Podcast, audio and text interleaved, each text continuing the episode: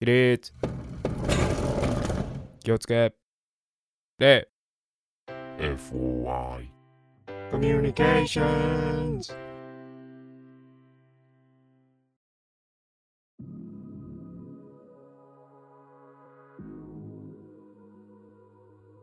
今週もこの時間がやってまいりました FOI オカルト通信はい慣れてよ このオカルト通信オカルト通信の後のじゃじゃん待ちにちょっと慣れてほしいですね毎回あの空白でちょっと気まずそうにするのやめてく ださいはにかんじゃうじゃじゃん 待ちをねしてますけれどもははいい、というわけでやってまいりましたね今週もそうですねもう本当に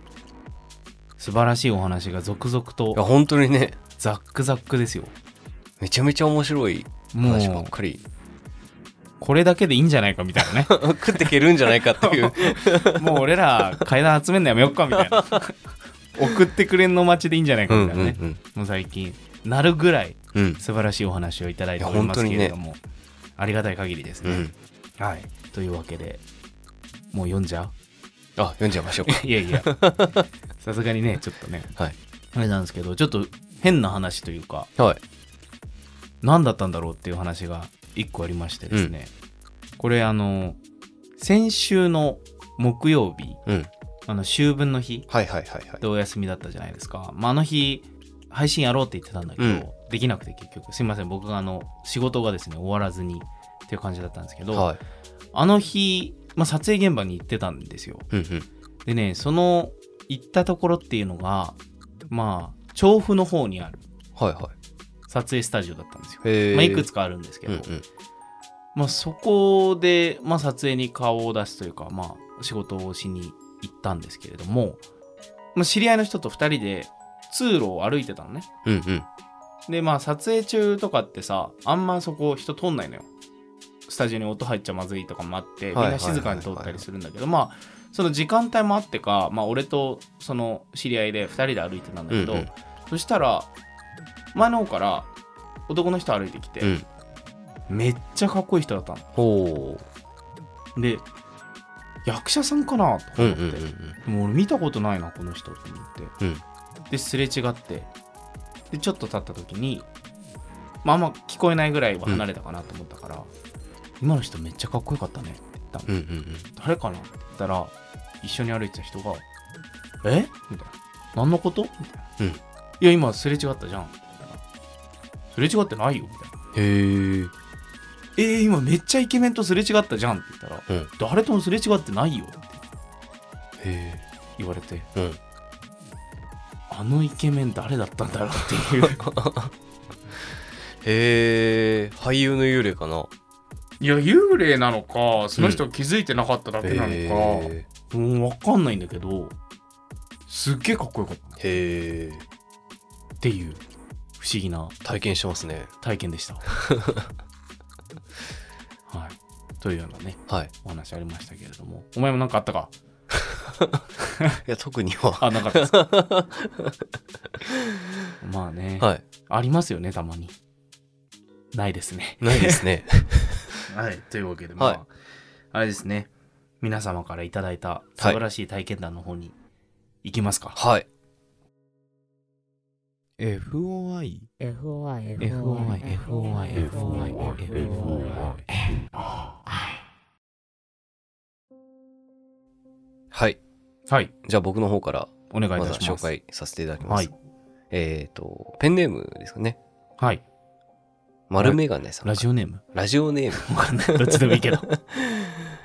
ラジオネーム丸メガネさんからのお便りなんですけれどもはい、読ませていただきますお願いいたします。はい。はじめまして。オカルト捜査官 D 山本様、K 横山様、いつも配信楽しく配置をさせていただいております。ありがとうございまあすり。がとうございます。先日コメ欄に少しお話し、トラックが倒れていたを書かせていただいたはいはいはいはい丸メガネと申します。あのお話もね、すごい面白かったですよね。私はここ数年で怖い話、不思議な話に興味を持つようになりました。全く実体験のない私ですが、何気なく職場の同僚と怖い話をしていた時に、先輩が、怖いのダメなんだよねと意外な反応をしたので、何かあったんですかと聞いて教えていただいた話です。はい、まだ実家に住んでいた時、その先輩がまだ実家に住んでいた時、うん。夕方にギターの練習をしていました。ふと手を止めるとお風呂場の方から音がしているのに気がつきました。何か床を踏みしめるようなギシギシという音。家族はみんな外出していたので窓でも開いているのか何か入ってきたのかと思いギターを置いて確認しようと立ち上がりました。ベッドから立ち上がって一歩歩いた瞬間です。目の前に机がありその上に数枚硬貨が置いてあったのですが、はいその中の1枚がいきなり跳ねたのです。ほうほうほう。机の上にあった硬貨が1枚跳ねて回転して落ちていく。コイントスみたいな感じってことかな。ポーンって上がって、くるくるくるくるって曲がっうんう曲んうんがうっんて落ちるってことだよね。それが何の、いきなり机の上でいきなり起きたんだろうね。立ち上がってお風呂場の確認をしようとしていましたが、目の前で起きた光景が理解できないために動けなくなりました。あ、そっか。最初、お風呂場の方でうん、音がしたから足音みたいなのがして、そっちに行こうと思ったら、横の机で効果がいきなりパーンと跳ねたと。うえー、さらにお風呂場からはギシーという何かを踏みしめる音もまだ聞こえてきます。うんうんうん。これは何か良くないものがいる。恐怖を感じ、その場に立ち尽くす形になりました。そうしていると、机の効果がまた跳ねるのです。回転して落ちていく。動くことができない。恐怖のあまり、どのくらい時間が経っていたのかもわかりませんが、また一枚効果が跳ねました。もう耐えられなくなり、部屋を出ようとした時、机の上のボールペンが自分をめがけて回転して飛んできたのです。部屋を出るどころではなく後ずさりしている時に玄関の方で音がして母親が帰ってきました、うんうんうん。お風呂場の音も物が飛んでくるのも収まりましたお風呂場も確認してもらったところ窓が開いていたわけではなく小動物も入っていたわけではなかったそうですうん。それからしばらくの間は一人で家にいるのが怖くなりました。ですが、それからは不思議なことは特に起こらなかったそうです。その前までは心霊スポットに行ったり、怖い話を聞いたりしていたそうなんですが、もうそういうことに関わらないように気をつけているとのことでした。身の回りでもこういった体験をしている人がいるということに気がつき、階段が私の現実の近くにあるものだと認識させられ、怖くなったものです。初めてこういったお便りを書きますので、うまく伝わるように書けていたか少し不安ですが、少しでも伝わればいいと思いメールさせていただきました。これからも配信楽しみに聞かせていただきます。またお話ありましたら投稿させていただきます。はい。お体に気をつけけて。はい。ありがとうございま丸すメ。ガネ様からです。素晴らしい。ポルターガイスト系の話ってね、思いっきりポルターガイストだよね。ね、めちゃくちゃ珍しいよね。あんま日本で聞かなうくない、ん、聞かない聞かない。俺これパッて思い出したのは、多分知ってる人も多いけど、うん。あの、蒲田のゲーセンっほう。て知ってる、知らない知らない。あの、北野誠さんが、うんお前ら行くなとかでも言ってたんだけど、うん蒲田の商店街にうんあるゲーセンで、行ったじゃん、俺ら。ああ、あの、元ゲーセン。元ゲーセはいはいはいはいンの、もう今、空き地というか、うんうんうん空き店舗になっちうんゃうっんてうるん。ところなんだけど、まあそこのゲーセンでは、もう2階が特にひどかったらしいんだけど、へえ。ものすごい心霊現象が起きるんだって灰皿とかがうん。浮いてポうんーンって飛んだりとか、へえ。めちゃくちゃするっていううん。まあゲーセンがあったんですよそうなんだ。でまあなんかもうお祓いも散々やったけどダメで、結局なんかね女の子のうん。霊がいるかなんかで、うん。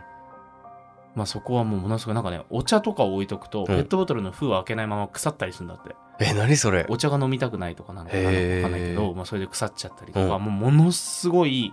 もうね都内というか、うんこの関東圏でも屈指の心霊スポットだったらしくて、へ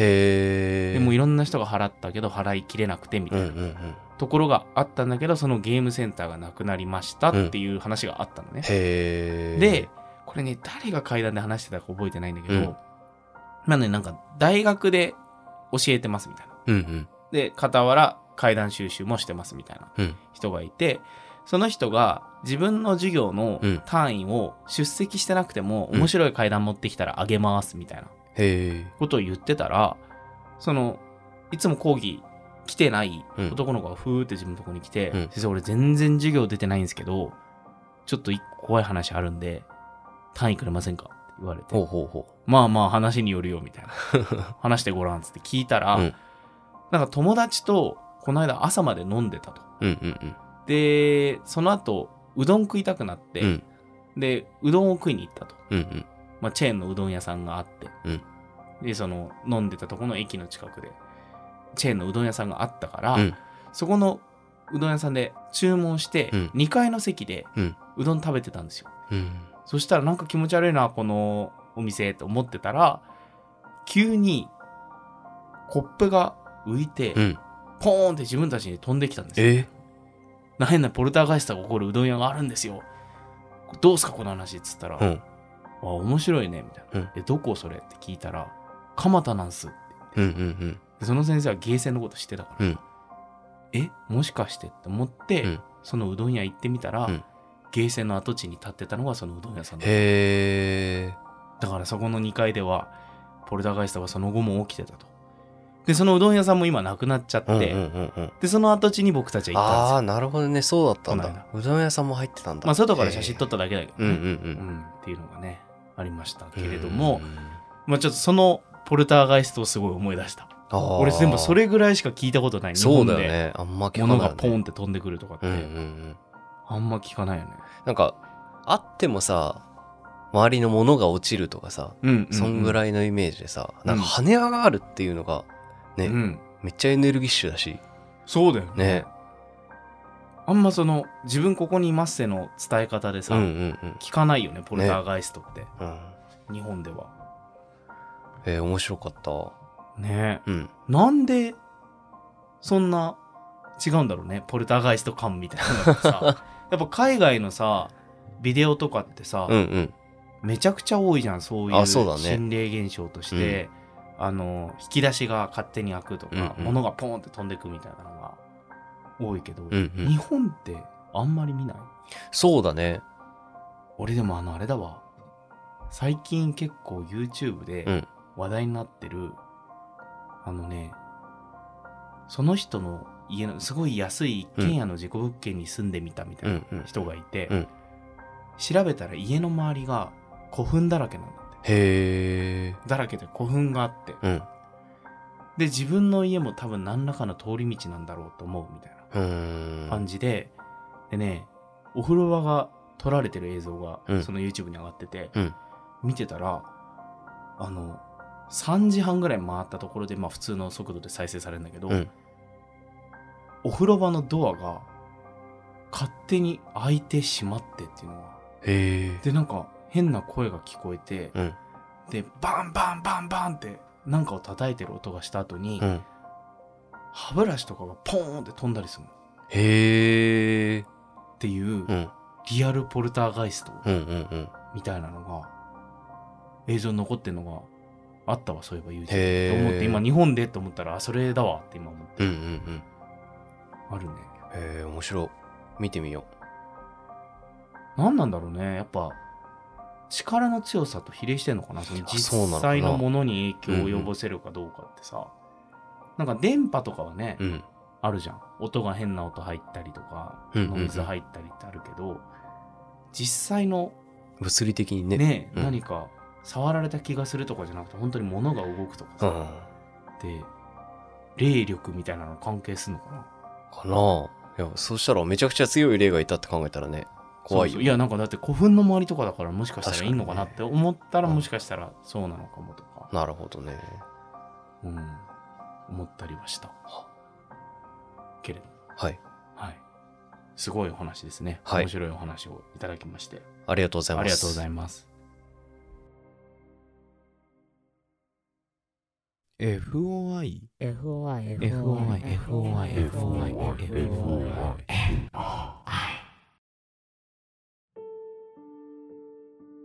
はい、では続いてですね、はい2話目というか2通目のおはがきです。はい。お便りか。おはがきって言っちゃうねえな。えーラジオネーム、クイーン B さんよりはいいただきました。ありがジとうョございーバまチすさんですね。はい。えー捜査官 D さん、K さんへ。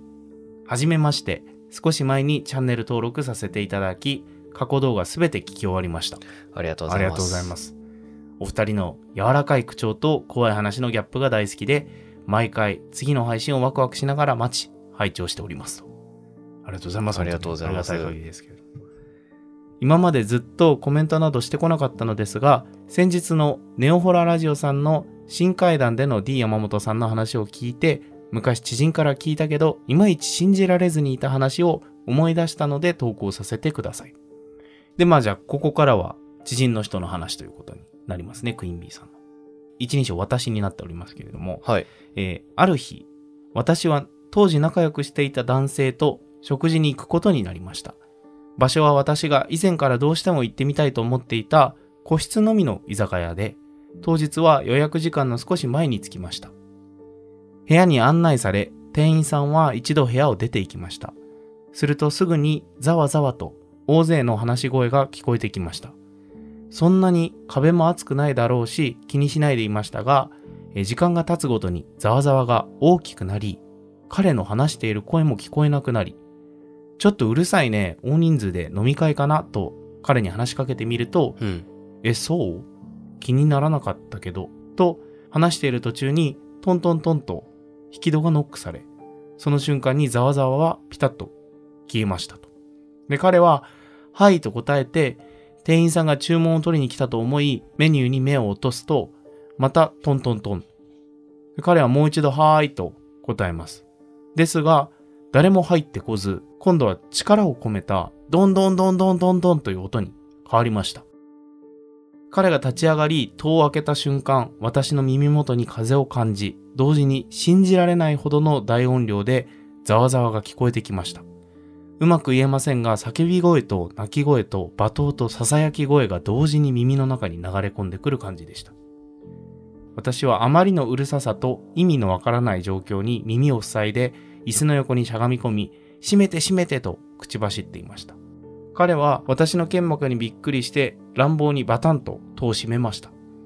その音に我に返った私はきょとんとしているからに説明をしなくてはいけないと思いましたが、体が重くて動きません。すると、トントントン、失礼しますと、店員らしき女性の声が聞こえます。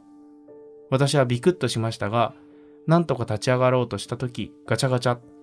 お客様、開けていただけますかお客様、と、再度店員の声。で、ドアが開かないようで、彼も内側から開けようとしていますが、全く開きません。するとまた私の耳元で、大音量のざわざわと、甲高い何十人もの高笑いが聞こえてきました。その凄まじい音量と怖さで、私は気を失ってしまいました。気がつくと、私はタクシーの中で彼の膝に頭を預けて目を覚ましていました。後から聞いた話ですが、えー彼には終始、ざわざわは聞こえておらず、その日一番最初のお客さんだったのは私たちで、私をおぶって帰るまで私たちしかお客さんはいなかったとのこと。そして女性店員が開けてくださいと言っている時、10センチほど開いていたそうです、とは。で、彼は引き戸を思いっきり開けようとしていたが、開かず、まあもし仮に店員さんと彼が反対方向に戸を引き合っていたとしても、相手は華奢な女性の店員さんだったので、絶対に彼の力には勝てないはずとのことそして最終的には彼が力負けしたのか戸が勢いよく完全に閉まってしまったとあその瞬間私が倒れてしまったため戸を破ろうとした時に戸がスッと開き店員さんは呆然としていたそうです以上ちなみに彼が彼女を抱きかかえようとした時テーブルの下にはっきりとは見えなかったのですがお札のようなものが剥がれかかって垂れ下がっていたような気がしたとのこと私自身は全く霊感がなく前に飼っていて亡くなってしまったペットが用がある時だけ夢に出てくる程度なのでこのような体験が羨ましいような信じられないようなそんなお話です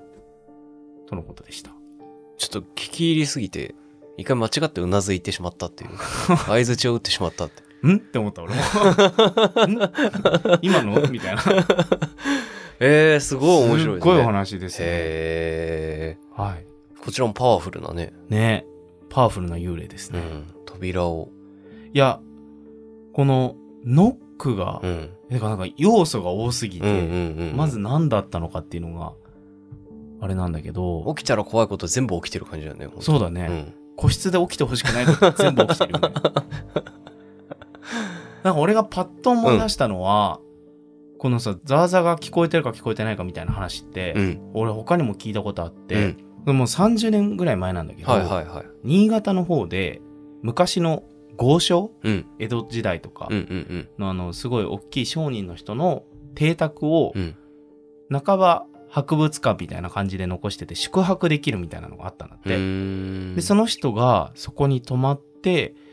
でもうね80歳ぐらいの人が料理長かなんかやってて、そその田舎料理みたいな昔こういうもの食べてましたみたいなのを作ってくれるみたいな。へで食べて2階がその泊まれる部屋になってて友達と4人ぐらいでそこ泊まってたんだっえ。うて、んでまあもう夜も更けてきてみたいな感じだったらしいんだけど夜ふって目覚めてトイレ行きたいって思ったら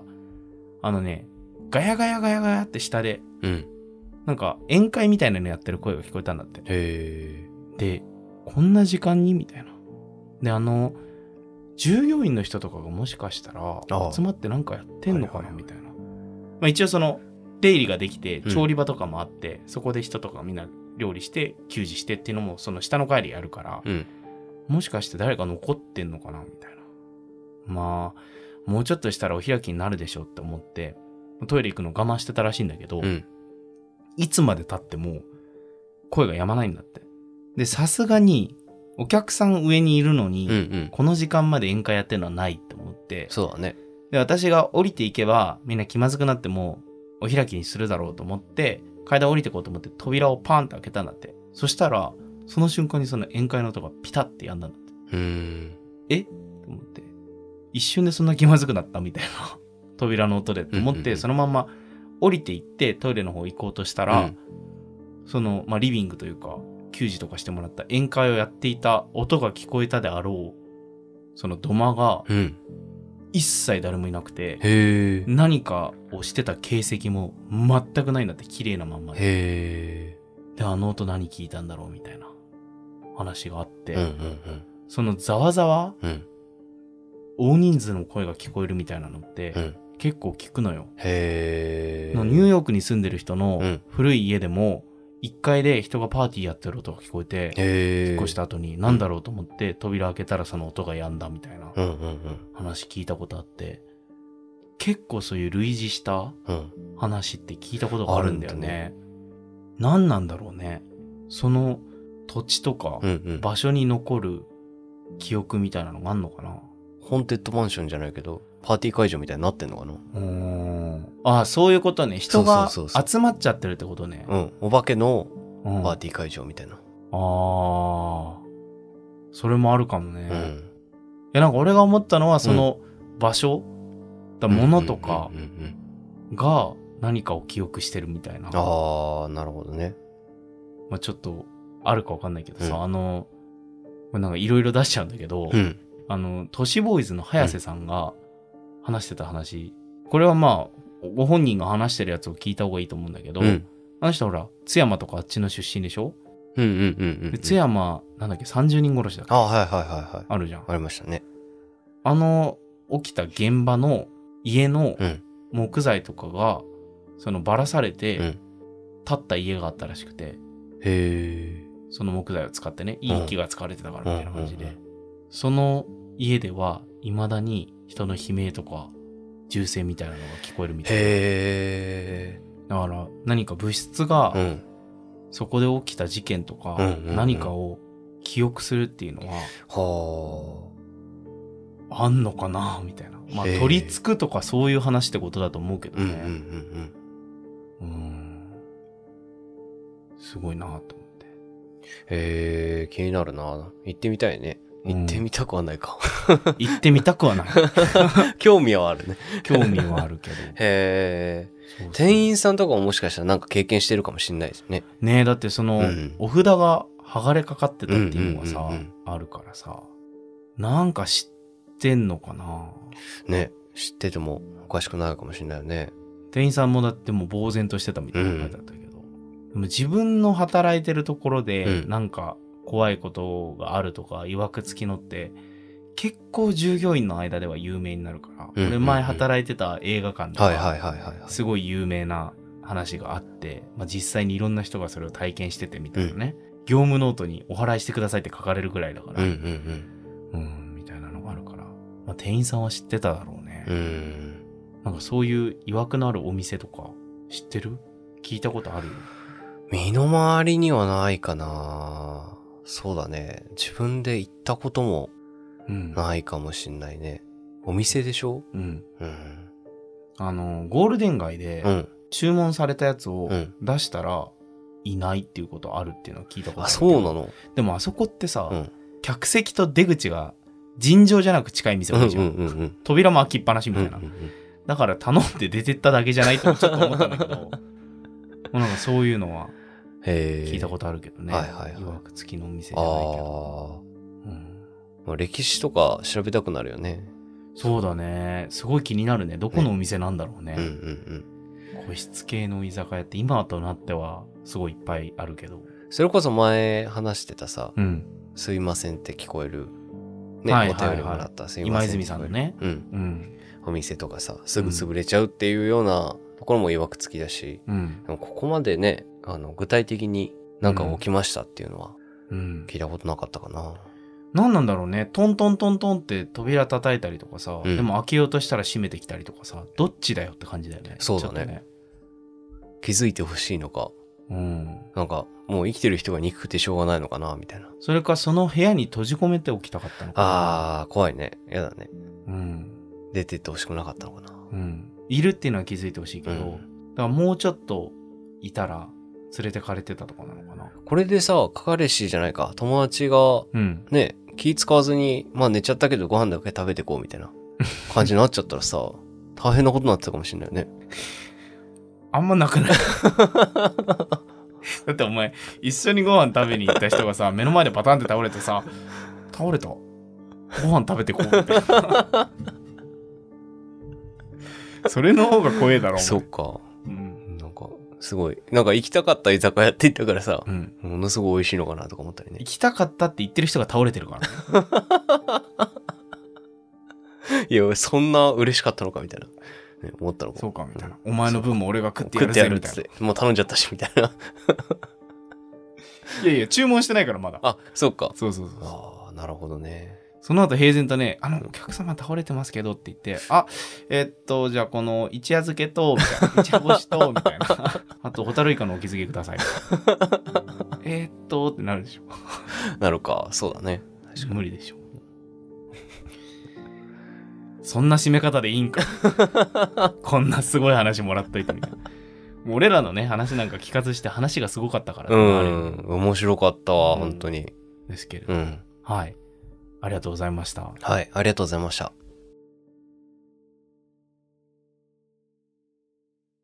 FOI FOI FOI FOI FOI FOI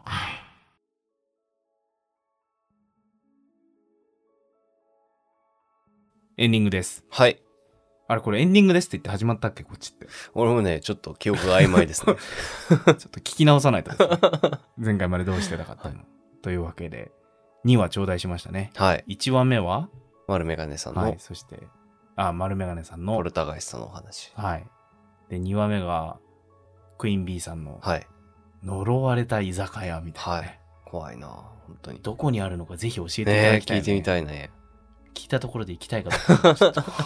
聞いただけです。 そうですか。とかでね。 いやー、でも、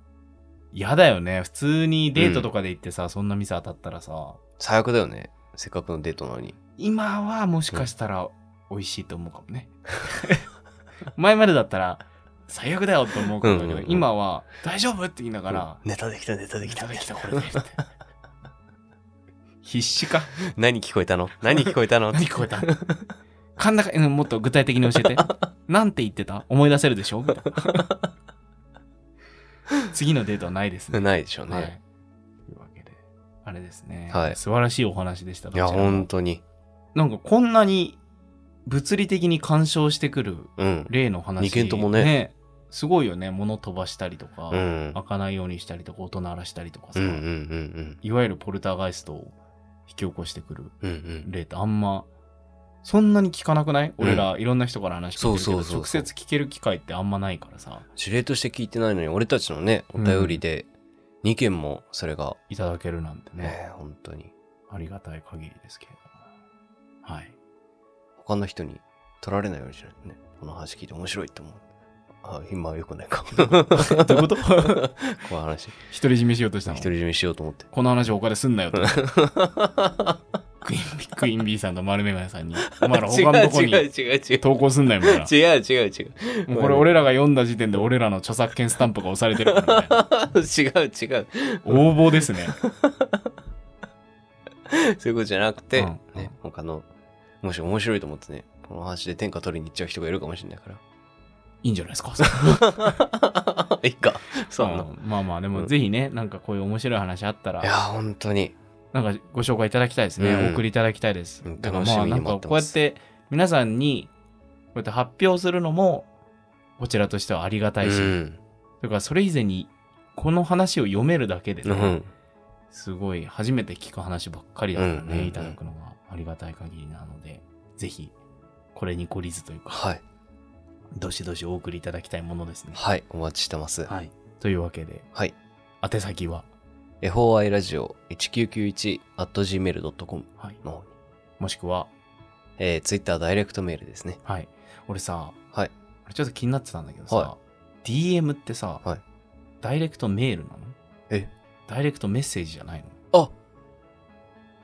年齢バレるやつわかんないわかんない。俺も。ね、これ、あ、確かに ね、ダイレクトメッセージ。俺ねこれねダイレクトメールっていうやつね、もしかするとこれ、ちょっとおいって、 ちょっとこれ年齢バレんじゃないの年齢バレっててるね、こ思れっ。てわかんない。DM ってダイレクトメッセージなのかなどっちなのかなって最近思ってたんだけど。そうかも。メッセージかもしんない。確かうんに。もうだってメールをしない世代がいるから、そうだよね。ね。何このメールってアプリみたいなね。って言いながら俺らメールでお便りいただいてるけど そうそう。永遠の謎ですね。はい。明らかにしないでおきましょはい。はいなので、もしくは、はい Twitter の DM う。など DM での 方で。お便り頂戴できればとはい。思っておりますおので願いします。はい。その他は大丈夫でしょうかはい。えっと、あと、毎週水曜日、はい。この時間は、はい。あの、オカルト通信か、もしくは、ああ、未解決捜査事件か。はい、もうこっちでやろうとしてるんですね、はいコールドケースです、ね。コールドケース、はい。などなどやっていこうと思ってますので、ぜひはい、ご視聴いただければと。思っております。。はいい。金曜は変わらず会談の配信をしております。は。い。では、これ締めの言葉ってさ、覚えてるち ゃんと。なんだっけ。なんだっけって言ったお前今。今週のオカルト通信は。解散か。じゃじゃそれは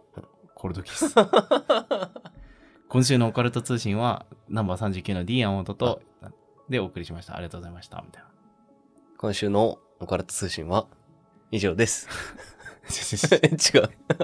週のオカルト通信はで止めてもらって、はこれがい。ナンバー39の。今週のオカルト通信は、ナンバー39の D 山本と、ナンバー41の K 横山でお送りいたしました。ありがとうございました。ありがとうございました。